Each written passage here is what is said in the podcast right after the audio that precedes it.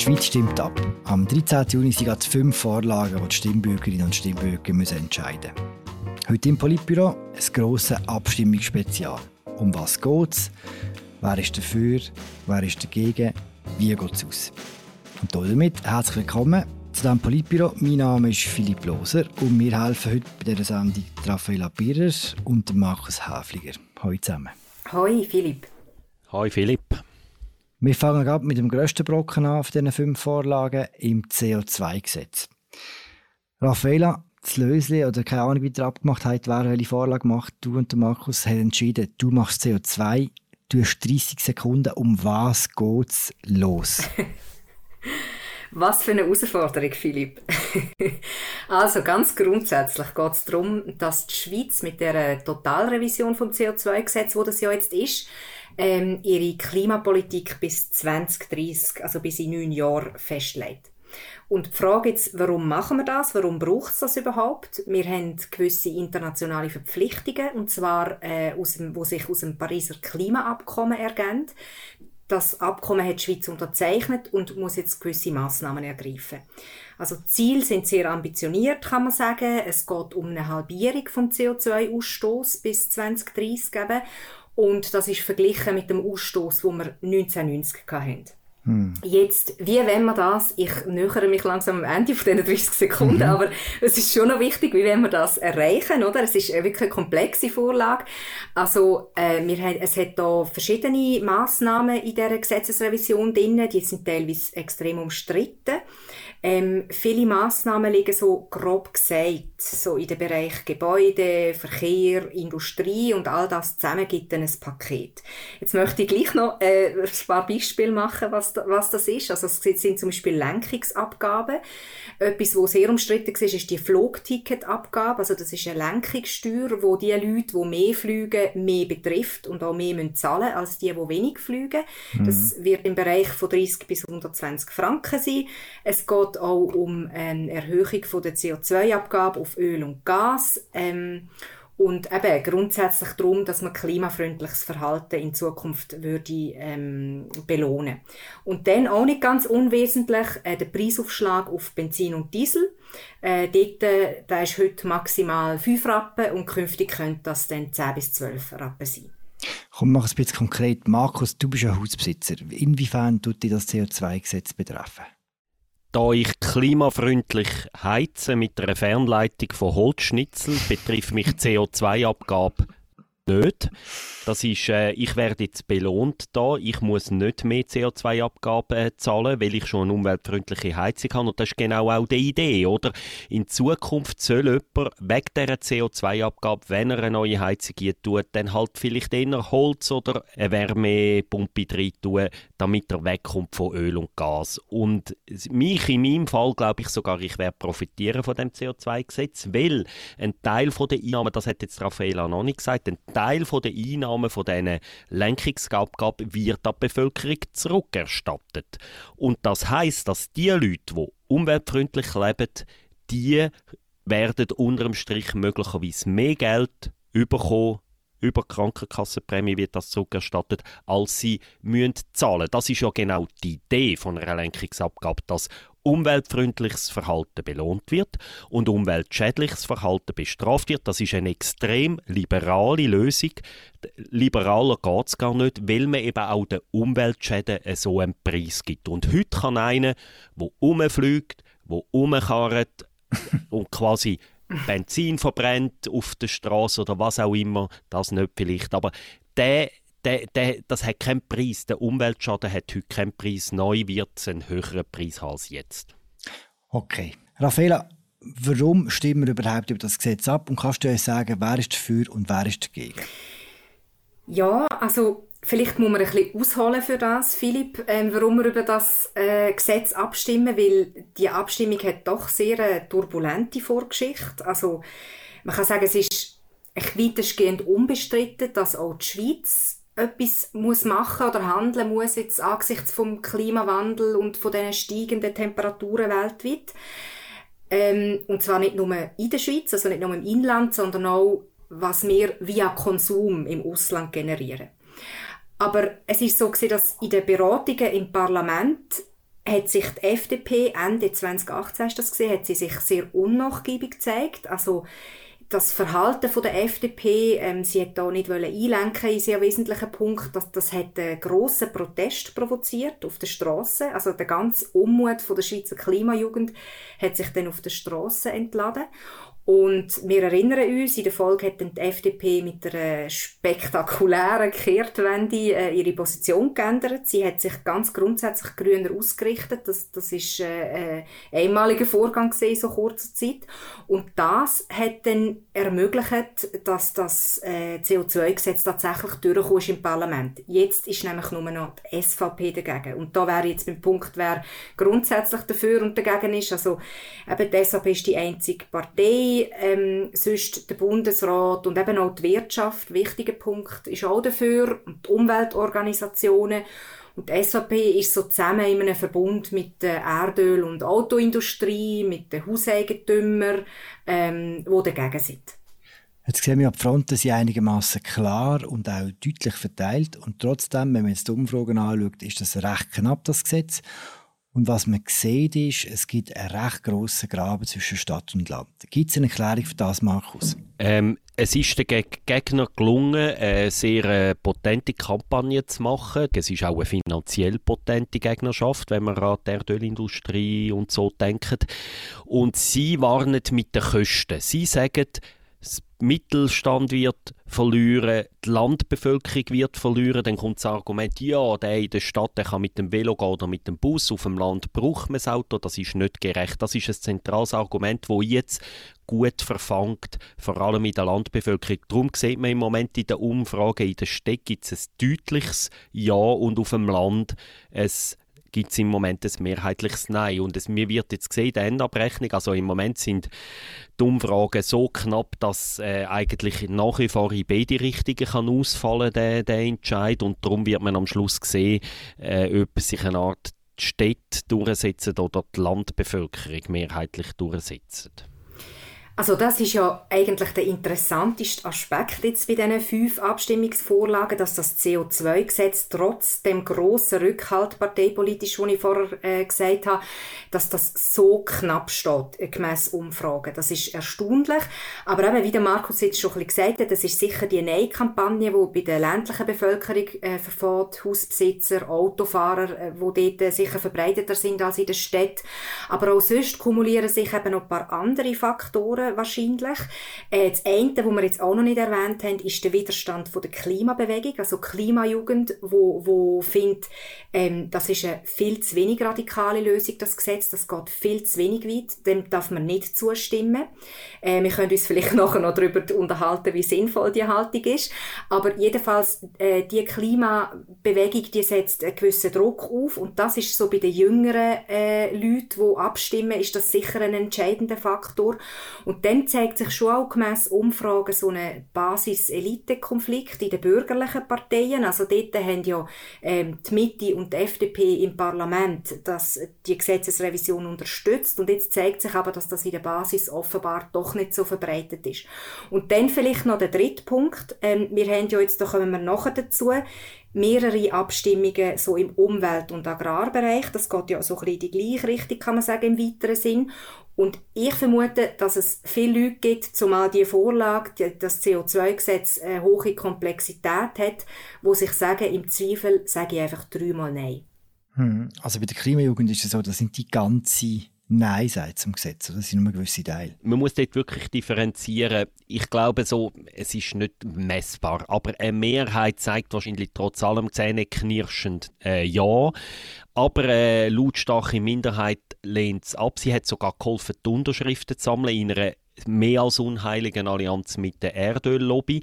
Und was man auch bei denen, die Ja sagen, sieht. Oder sie sind zum Beispiel vor ein paar Tagen ja wieder auf die Straße gegangen, Klimajugend, und dort haben sie schon auch noch ein bisschen, sage ich jetzt, für das CO2-Gesetz demonstriert, aber sonst für alles Unrecht von der Welt, oder? Sie haben, man muss vielleicht anders sagen, sie sind zwar mehrheitlich wahrscheinlich zähneknirschend für das CO2-Gesetz, sie hätten sich ein schärferes Gesetz erwünscht, aber Klimajugend hat auch nicht extrem viel gemacht für das CO2-Gesetz, sogar mm. die, die dafür sind. Also das muss man sagen, wenn sie nur halb so aktiv gewesen wären, wären wir bei ihren generellen Klimastreiks, wo sie da ähm, einfach einfach für alles demonstriert haben, dann glaube ich, hätten sie da gerade in der jungen Bevölkerung mehr können auf den Boden bringen. Im Moment sieht man also in den Umfragen, ist äh, die Zustimmung bei der jüngeren Bevölkerung ist recht schlecht, zum Teil schlechter als bei der älteren Bevölkerung. Und so viel einfach zum Thema, die Alten sind die, die das Klima schädigen und die Jungen würden es ja schon retten, wenn man sie würde lassen. Also das ist auch diesbezüglich ein eine entlarvende Abstimmung aus meiner Sicht. Mhm. Was würde denn passieren, wenn es jetzt ein Nein gibt? Also das wäre ein ziemlicher Scherbenhaufen, das wäre sehr viel Arbeit für nichts und die Schweiz muss ja, sie hat die, wie ich gesagt habe, die internationalen Verpflichtungen auch, ähm, die Ziele zu erreichen und eben, vielleicht jetzt an dieser Stelle, ähm, von gewisser Seite hat man dann das Gefühl, es, es kämen radikalere Lösungen nachher, wo, wo weiterführen. Aber das zeugt ein bisschen davon, dass die Mechanismen jetzt in Bundesbern nicht so verstanden worden sind, weil also es geht um Kompromiss ähm, im Bundeshaus, das, das, das ist schon eine Kompromisslösung.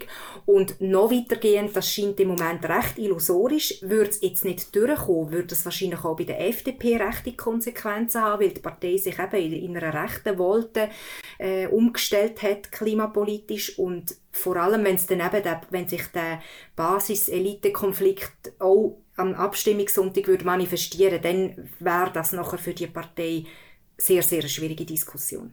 Mhm. Wenn es runtergeht, werden nicht die am Drücker sein, die ein schärferes Gesetz werden wollen haben, sondern die werden am Drücker sein, die ein schwächeres Gesetz wollen. Es, und es wird Jahre gehen, bis man wieder ein fertiges Gesetz hat. Das kann man sagen. Also vor zwei, drei Jahren ist, scheint mir das nicht realistisch. Und es wird dann wirklich so die SVP der Lobby und so weiter, die werden die Sieger sein und darum wird man ein neues Gesetz müssen eher denen ihren Wünschen anpassen, als denen ihren Wünschen, die ein radikales Gesetz wollen. Sehr gut. Eine geschafft, vier, die wir noch zu erledigen haben. Markus, jetzt bist du dran. Wir gehen zu den, den beiden Vorlagen, die thematisch am nächsten 7 CO2-Gesetz, das sind die beiden Agrarvorlagen, Trinkwasserinitiative und Pestizidinitiative. Dort geht ja der Abstimmungskampf ziemlich hoch her. Um was geht es? Es sind zwei Volksinitiativen, die im 18 eingereicht äh, worden sind und beide wollen den Pestizideinsatz massiv reduzieren. Weil sie sagen, und das ist auch durch Studien gestützt, dass die Pestizide, die bei uns in der Umwelt sind, die ins Wasser gelangen, über Wasser in unseren Körper gelangen, dass die zum Teil ähm, massive gesundheitliche Schäden haben. Zum Teil ist es bewiesen, zum Teil gibt es Indizien dafür. Stichwort sind Krebs, Stichwort sind äh, Unfruchtbarkeit von Männern und so weiter und so fort. Beide Initiativen haben einen unterschiedlichen Ansatz. Die Pestizidinitiative schafft mit einem Verbot. Sie sagt, bis in zehn Jahren keine synthetischen Pestizide mehr in der Schweiz. Nada, null, nothing. Trinkwasserinitiative schafft mit einem Anreiz. Sie sagt, wir verbieten gar nichts. Aber alle Bauern, die weiterhin wollen, Trink, äh, wollen, äh, Subventionen, Direktzahlung bekommen, die dürfen kein Pestizid mehr einsetzen. Also das heißt, ein Bauer könnte weiterhin sagen, ich, ich brauche weiterhin Pestizide, aber dann komme ich keine Staatshilfe, keine Subventionen vom Staat mehr über. Das sind die beiden unterschiedlichen Ansätze von diesen Initiativen. Jetzt zwei die etwas ziemlich Ähnliches. Warum stimmen denn gleichzeitig über die ab? Weil da zwei Initiativkomitees unabhängig voneinander fast gleichzeitig eine Idee für Initiativen hatten und das unabhängig voneinander gesammelt haben. Das sind beides, hinter beiden Initiativen sind eigentlich politische eher No-Names gestanden. Also da findet man keinen amtierenden Nationalrat in diesem Initiativkomitee. Die Pestizidinitiative ist von ein paar Neuenburger gestartet worden. Die Trinkwasserinitiative hat eine andere Trägerschaft und die sind beide im 18. innerhalb von fünf Monaten eingereicht worden. Die beiden Komitees, also das weiß ich jetzt nicht genau, aber die haben vermutlich kaum miteinander Kontakt gehabt. Sie haben sich darum auch nicht irgendwie geeinigt auf einen gemeinsamen Text und darum haben wir jetzt quasi zwei Vorschläge zum gleichen Thema auf dem Tisch. Könnt ihr mir sagen, wer ist dafür, wer ist dagegen? Also im Groben kann man sagen, die linke, SP, Grüne Umweltverbände sind in der Tendenz für die Initiativen, die bürgerlichen sind dagegen. Und äh, die Bauern sind gegen beide, äh, die Wirtschaftsverbände, die meisten sind auch gegen beide. Und dann gibt es gewisse Differenzen, dass zum Beispiel GLP äh, ja rausgegeben für die Trinkwasserinitiative, Stimmfreigabe bei den Pestizidinitiativen und bei anderen Organisationen ist es genau umgekehrt. Also dort, findet man dann, dort tut man dann zum Teil differenzieren, welche Lösung das man besser findet. Was hat denn der Bauernverband für eine Rolle gespielt bei den beiden Initiativen? Es geht ja auch darum, dass bei diesen Vorlagen wird mit der Absicht verbunden, auch, dass quasi man als Konsumentin und als Konsument wie der Bauer ein bisschen auf die Finger schaut. Auch. Wo die beiden Initiativen aufs Tapet gekommen sind, haben im Bauernverband in Bruck, ich bin noch nie in dem Gebäude gewesen, aber wenn es dort rote Lampen hat, dann haben alle seither leuchtet die im Dauerzustand Tag und Nacht und auch am Sonntag, oder? Das ist etwa der emotionale Zustand, wo sich der Bauernverband drin befindet auch viele Bauern und ich, ich wohne auf dem Land, ich weiß aus persönlichen Gesprächen, gewisse Bauern haben wirklich Existenzängste. Oder? Und man muss vielleicht als eher städtischer Mensch schon sagen, es ist recht schnell gesagt, ja, ihr könnt ja auch irgendwie anders das machen, nicht mehr spritzen, gar nicht mehr spritzen oder gar nicht mehr spritzen. Das ist die Aussage, nicht weniger, sondern gar nicht mehr. Es ist dann bei gewissen Kulturen, Gemüseanbau, Obstanbau, schon nicht ganz so einfach, wie sich irgendwie so die trendige äh, Jungakademiker, irgendwie äh, Akademikerin in der Zürich-Langstrasse sich das vorstellt. Oder einfach das vielleicht mal vorausgeschickt. Was hat der Bauernverband gemacht? Im Parlament er hat eine High-Risk-Strategie gewählt. Im Parlament hat es nämlich lange Versuche gegeben, vor allem so aus der Mitte raus, GLP und so weiter, einen Kompromiss zu machen. Zum zu sagen, die beiden Initiativen gehen zu weit, man muss etwas machen. Ähm, es, dass die Pestizide das Problem sind, also jeder, der einigermaßen irgendwie ehrlich ist, das kann man irgendwie schon nicht gerade wegdiskutieren, außer man votiert sich um alle wissenschaftlichen Erkenntnisse. Aber der Bauernverband, er ist so mächtig, weil erstens die SVP immer macht, was der Bauernverband will, aber auch die CVP führt jeden Befehl aus, was der Bauernverband macht. Mit diesen beiden Parteien haben sie schon fast eine Mehrheit und dann hat es noch ein paar Freisinnige gebraucht, ein paar Linksgrüne, die vielleicht auch noch ein bisschen geholfen haben. Und so haben sie jeden Kompromiss im Parlament wegputzt und dann doch ganz am Schluss haben sie dann doch gemerkt, das wird jetzt vielleicht ein bisschen heikel in einer Volksabstimmung. Dann haben sie im letzten Moment noch Hand geboten für so eine Art Pestizidgesetz, wie man das heute nennt, wo so gewisse Absenkziele äh, definiert, wo sagt, bis dann und dann muss der Pestizideinsatz reduziert werden und ähm, das hat man dann gemacht als eine Art Kompromiss. Es ist nicht ein richtiger Gegenvorschlag, aber so ein halber kann man sagen. Und mhm. das, zu dem haben sie dann ganz am Schluss ein bisschen zähneknirschend Hand geboten. Und jetzt scheint es so, als gehen die Strategie auf. Ähm, die Umfragen sagen, dass die beiden Initiativen wahrscheinlich abgelehnt werden, weil sie halt beide recht radikal sind, weil beide auch gewisse Umsetzungsprobleme haben, weil sie von dem Konzept her zum Teil nicht bis ins letzte Detail durchgedenkt sind. Darum werden sie sie wahrscheinlich können abschiessen. Insofern ist taktisch zumindest die Strategie vom Bauernverband aufgegangen also eben, Taktik oder vielleicht auf vom Bauernverband. Gleichzeitig sind, stehen wir zum Ende von einem der hässigsten Abstimmungskampf, den die Schweiz schon lange erlebt hat. Warum hat es all die Emotionen gegeben, Raffaella, und was bleibt von denen übrig? Das finde ich sehr wichtigen Punkt, Philipp. Ähm, das ist auch eine, einer der wichtigsten Aspekte, die sich jetzt in, dem, in diesen Abstimmungskämpfen gezeigt hat. Nämlich dass sich gewisse Kräfte in der Schweiz, also in der Gesellschaft, immer weiter auseinander. Also, was der Markus jetzt ein bisschen erläutert hat, mit der Bauernlobby in Bundesbern, äh, mit, mit dem Kampf der Bauern häufig zum äh, Neuerungen, Modernisierungen abwenden und gleichzeitig so ein bisschen mit dem Unverständnis, also dass sie sich nicht verstanden fühlen von der städtischen, urbanen Bevölkerung, das wird zunehmend zu einem recht grossen Problem, in der, nicht nur in der Schweizer Politik, sondern auch in der Gesellschaft. Oder? Wir stimmen mittlerweile in einer sehr hohen Kadenz über Agrarinitiativen ab. Also allein in den letzten zwei Jahren sind ganz viele Initiativen oder, oder, ähm, Vorlagen an die Urne gekommen, wo teilweise die Landwirtschaft ziemlich radikal umfliegen Und äh, da wird sich in den nächsten Jahren zeigen, also von Seiten von der, von, vom, vom, von der Bauern, vom Bauernverband muss es mehr Kompromiss geben, weil der Druck der ist enorm. Da wird auch noch mehr kommen. Also es stehen auch schon die nächsten Initiativen an. Und in dem Abstimmungskampf jetzt hat sich in dieser Hinsicht sehr viel entladen. Also eben, du hast es angesprochen, Philipp, es hat sogar Morddrohungen gegen Politiker gegeben.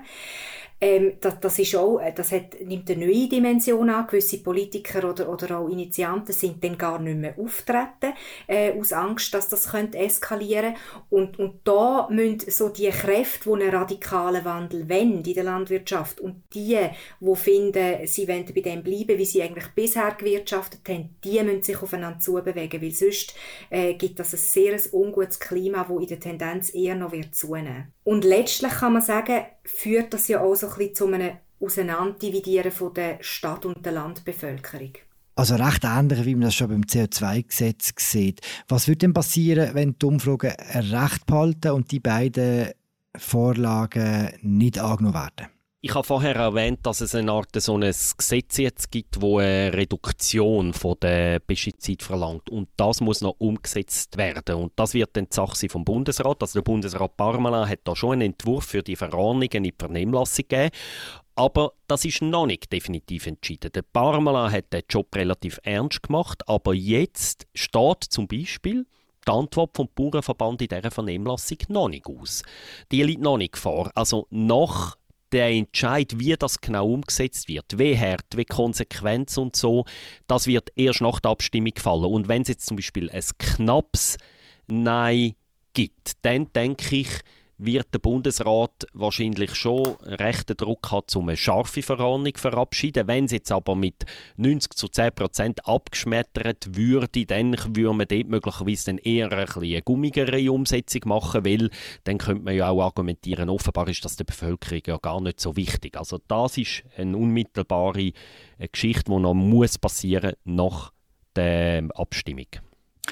Okay, wir haben drei Vorlagen. Die eine CO2-Gesetz wird wahrscheinlich angenommen, knapp. Die anderen zwei deuten alles auf ein Nein an. Bei den letzten zwei äh, Abstimmungsthemen ist die Ausgangslage ein bisschen klarer. Es geht zum einen ums PMT, ums Antiterrorgesetz und zum anderen ums Covid-Gesetz, ums Referendum dort dagegen. Über welche weiter zuerst reden, über welche Vorlage? Ja, also ich finde ganz klar über äh, das äh, polizeiliche Massnahmengesetz gegen den Terrorismus, weil das ist jetzt etwa, äh, unendlich viel wichtiger als das Covid-Gesetz. Folgereicher. Also, dann machen wir das PMT zuerst. Raffaela, das äh, ist auf deiner Liste 30 Sekunden für dich. Ja, das PMT-Gesetz, das ist das Antiterrorgesetz. Ähm, dort geht es eigentlich um eine Kernfrage. Nämlich, soll die Bundespolizei außerhalb von einem strafrechtlichen Verfahren präventiv dürfen gegen terroristische Geförder vorgehen. Und dort ist umstritten, also was ist ein Geförder, wer gilt als Geförder? Es sieht vor, dass das bei konkreten und aktuellen Anhaltspunkten, ähm, wo darauf hinweisen, dass eine Person gefördert ist, zum Einsatz kommt oder zur Anwendung kommt oder dass er oder sie in Zukunft eine terroristische Aktivität wird ausüben. Ein strafrechtlich relevanter Verdacht muss aber noch nicht vorliegen. Und die Maßnahmen, die dann dürften ergriffen werden, das wären beispielsweise Kontaktverbot oder Reiseverbot oder eine elektronische Überwachung oder ein Hausarrest. Okay, und warum stimmen wir darüber ab? Das ist ja etwas, was das Parlament so beschlossen hat, oder?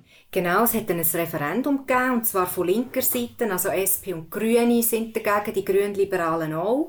Und auch NGOs, die sich daran stoßen, ähm, eben an dem Geförderbegriff, den ich vorher gesagt habe, dass eben nicht nur äh, Geförder im engeren Sinn oder, oder Terroristen würden darunter fallen, sondern auch Personen wie beispielsweise Klimaaktivisten, die dann plötzlich könnten ungerechtfertigterweise ins Visier der Polizei geraten ähm, oder ja, dass Personen jetzt auch nur wegen ihrer Herkunft oder so würden unter Generalverdacht äh, gestellt werden. Also so, äh, so ein bisschen Angst vor einer neuen Fischenaffäre sozusagen. Was bei dieser Vorlage interessant ist, ist die Entwicklung bei den Umfragen ganz von Anfang an hat es eine sehr deutliche Zustimmung gehabt. Jetzt aber im Gegensatz zu ähnlichen Vorlagen in der Vergangenheit ist die Zustimmung jetzt im Verlauf der Abstimmungskampagne immer kleiner geworden. Sie ist immer noch deutlich, aber sie ist immer kleiner geworden. Hast du eine Erklärung für das? Ja, ich denke schon, dass äh, die Kampagne recht verfangen hat. Also eben, es ist ja sehr diverse ähm, äh, Gegnerschaft. Es hat auch Rechtsprofessoren gegeben, äh, Rechtsexperten, die sich dann geäussert haben.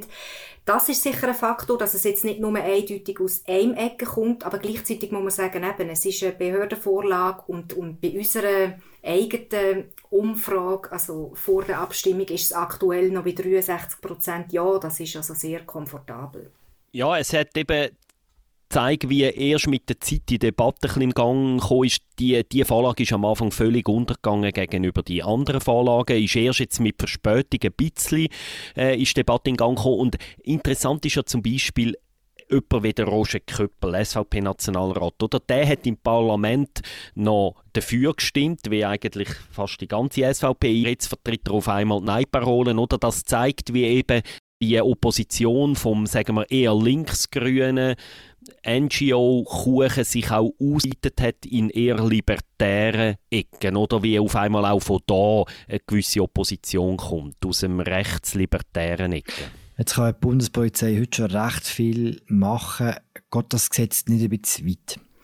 Also es ist, das hat der Markus jetzt ein bisschen angesprochen, es ist ähm, zu einer Diskussion auch um Grundrechtsfragen geworden, oder? Ähm, auch zunehmend ideologisch aufgeladen, das hat er jetzt gesagt, eben auch mit den Libertären, wo, wo sich jetzt auch einschalten und von Anfang an von linker Seite eben mit dem, dass es sehr umfassend sei, beispielsweise auch, auch Kinder, also ab zwölf Jahren, die betroffen wären, wären. Ähm, man muss aber auch sagen, gleichzeitig, ähm, terroristische Gefährder, das ist ja wie eine ganz spezifische äh, Tätergruppe oder potenzielle Tätergruppe. Und das ist eine besondere Herausforderung, nicht nur in der Schweiz, international, auch im europäischen Umfeld. Wir haben das Glück, dass wir noch nie einen grösseren Anschlag hatten in der Schweiz. Aber ähm, die Vorstellung von einer Mehrheit im Parlament ist schon gewesen, dass die besondere Herausforderung auch besondere Massnahmen bedarf äh, dass man da nicht wie kann mit äh, gleichen Ellen messen wie sonst. Und das Schweizer Strafrecht ist ja auch nicht dafür entwickelt worden, dass man so religiös motivierte Terroristen haben. Das ist ja historisch gesehen auch eher so ein, ein jüngeres Phänomen. Und ähm, was ich auch einen interessanten Aspekt finde, ähm, dass es eben auch darum geht, so Radikalisierungen zu durchbrechen. Also, dass man auch dort ansetzt, das hat man ja in der Schweiz gesehen, ähm, in verschiedenen, also es ist ja auch geografisch sehr ähm, konzentriert gewesen, wo das sich so dschihadistische Tendenzen entwickelt haben. Und zum da können gezielter eingreifen und früher vor allem finden Befürworter, ist das gerechtfertigt, dass man das Gesetz, dass man äh, die Bundespolizei mit neuen Kompetenzen ausstattet. Noch ein Satz vielleicht, man kann, man kann vielleicht sagen, ähm, ja, stimmt eine Person, die so viel Vertrauen hat in die Behörden, dass sie davon ausgeht, die, die werden dann das mit Augenmaß umsetzen und sie werden sicher nur den bösen islamistischen Terroristen an Kandare nehmen und nicht irgendwie sonst einen jungen, ähm, sehr ideo ideologischen Jugendlichen.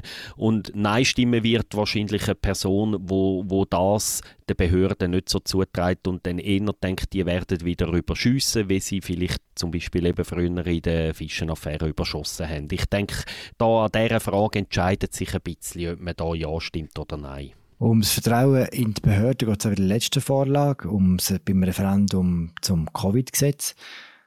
Markus, die letzten 30 Sekunden zum Vorlage erklären gehören dir und sie laufen ab jetzt das ist ein Referendum gegen ein Gesetz, das schon in Kraft ist. Das gilt also schon. Ein dringliches Bundesgesetz, das Ende von dem Jahr wieder außer Kraft treten Das Gesetz hat man erlassen in der Covid-Krise und die Hauptinhalt von dem Gesetz sind die diversen Wirtschaftshilfen, Kurzarbeitsentschädigungen für Firmen, Unterstützung für Arbeitnehmer, die irgendwie für Leute, die keine Arbeit haben im Moment, das ist in dem Gesetz geregelt und gegen das Gesetz, wo wie gesagt noch bis Ende von dem Jahr soll laufen, haben die Freunde der Verfassung, wie sie sich nennen, das Referendum ergriffen. Und, und darum stimmen wir ab darüber. Mhm. Und wenn sie durchkommen, dann müssen die Gelder zurückgezahlt werden, oder was passiert dann? Wenn sie durchkommen, würde das Gesetz schon im September außer Kraft treten und nicht erst im Dezember. Also eigentlich reden wir von drei Monaten. Und zurückgezahlt werden müsste ziemlich sicher nicht, aber es würde die Rechtsgrundlage fehlen, um weiter solche Gelder auszahlen. Und ja, das ist dann, würde im Moment fehlen. Dann ist die Frage, würde man vielleicht dann nochmal so eine neue so eine Rechtsgrundlage schaffen oder nicht? Das wäre dann die Frage, die sich die Politik müsste beantworten Aber die Kompetenzen vom Bundesrat, um die geht es bei diesem Referendum nicht, oder? Ein Journalist hat gesagt, und das finde ich trifft es ziemlich gut, das Referendum will den Sack hauen und trifft nicht einmal den Esel. Und ich, für mich ist das Referendum, es ist ein, eigentlich es ist ein Protestreferendum. Ein Protestreferendum gegen die Pandemie-Massnahmen der Regierung, wo sagt, das ist alles übertrieben gewesen und Diktatur und Abschaffung von der direkten Demokratie und der Bundesrat hat übertrieben und das ist alles nicht so schlimm gewesen. Das ist eine Art der Treiber von dem Referendum. Das Interessante ist, dass genau die umstrittenen Maßnahmen, nämlich Maskenpflicht, Veranstaltungsverbot ähm, und all das Zeug, Ladenschliessungen, all das ist nicht in dem Gesetz geregelt, sondern das ist im Epidemiegesetz, dort sind die Kompetenzen geregelt. Das heißt, solche Massnahmen könnte der Bundesrat nach deren Abstimmung weiterhin beschließen. Was aber wegfallen ist die Rechtsgrundlage für die Wirtschaftshilfe, wo die Massnahmen sollen abfedern. Mhm. Also und darum sage ich, es ist ein Protestreferendum, oder? Die, die, es ist ein Protest wo gegen das Notrecht und alles andere sich ausdruckt. Es ist wirklich der einzige Angriffspunkt, gewesen, wo sie gefunden haben, direkt demokratisch, um ihrem Unmut können Ausdruck zu verleihen.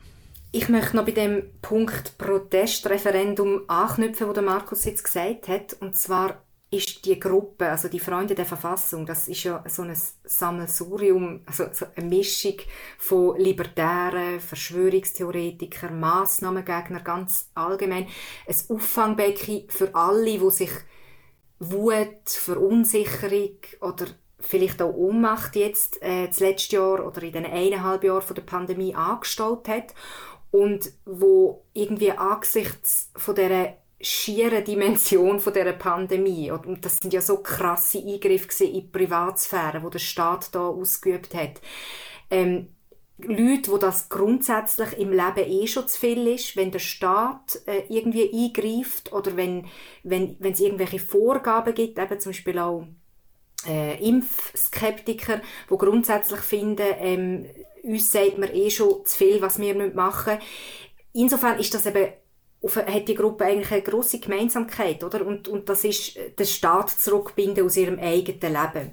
Und darum eben finde ich, dass direkt, direkt ähm, demokratische Ventil für den ganzen Corona-Frust, wo sich da angestaut hat. Das hat ja so absurd das jetzt ist, mit all diesen logischen Inkonsequenzen, die es hat, wo der Markus jetzt auch ein geschildert hat, eben, dass es die Falschen trifft, ausgerechnet Wirtschaftshilfe, dass der Bundesrat trotzdem noch genug Kompetenzen hat an, an anderen Orten. Das hat ja von dem her auch einen Wert für die Gesellschaft, oder? Ähm, weil, sich, weil so in dieser Energie von dieser Bewegung auch ganz viel aufgearbeitet wird. Also mich denke, das ist ein, ein kleineres Übel, als wenn sich da irgendwie sonst etwas sehr Ungutes entladen hätte. Und dass dann die Abstimmung so wie ein Weg, ein Weg ist zur, zur Versöhnung der Leute? Vielleicht, ja. Also, ich weiß nicht, das wird sich vielleicht noch im internationalen Vergleich zeigen, oder? Wir haben das Instrument, das, das direktdemokratische und, und eben, ich glaube, da ist jetzt sehr viel in die Bewegung hineingeflossen, wo, wo, wo es vielleicht ermöglicht, so ein bisschen, eben, die Aussöhnung mit all diesen Massnahmen, wo ja hoffentlich dann in näherer Zukunft vorbei sind. Ja, das hoffen wir alle. Danke vielmals für äh, diesen sehr kenntnisreichen Überblick über all die fünf Vorlagen, die wir äh, am Sonntag in einer Woche abstimmen. Ich empfehle allen Leuten an diesem Sonntag auf unsere Webseite zu kommen. Wir werden alle Vorlagen dort äh, begleiten, kommentieren, einordnen. Ja, mit dem würde ich sagen, ist das gewesen. eine weitere Folge vom Politbüro, eine Spezialfolge zu den Abstimmungen vom 13. Juni. Merci fürs Zuhören. Mein Name ist Philipp Loser. Ich habe geschwätzt mit Raffaella Birrer und dem Markus Häfliger. Merci vielmals. Bis zum nächsten Mal. Ciao zusammen. Ciao Philipp. Tschüss zusammen.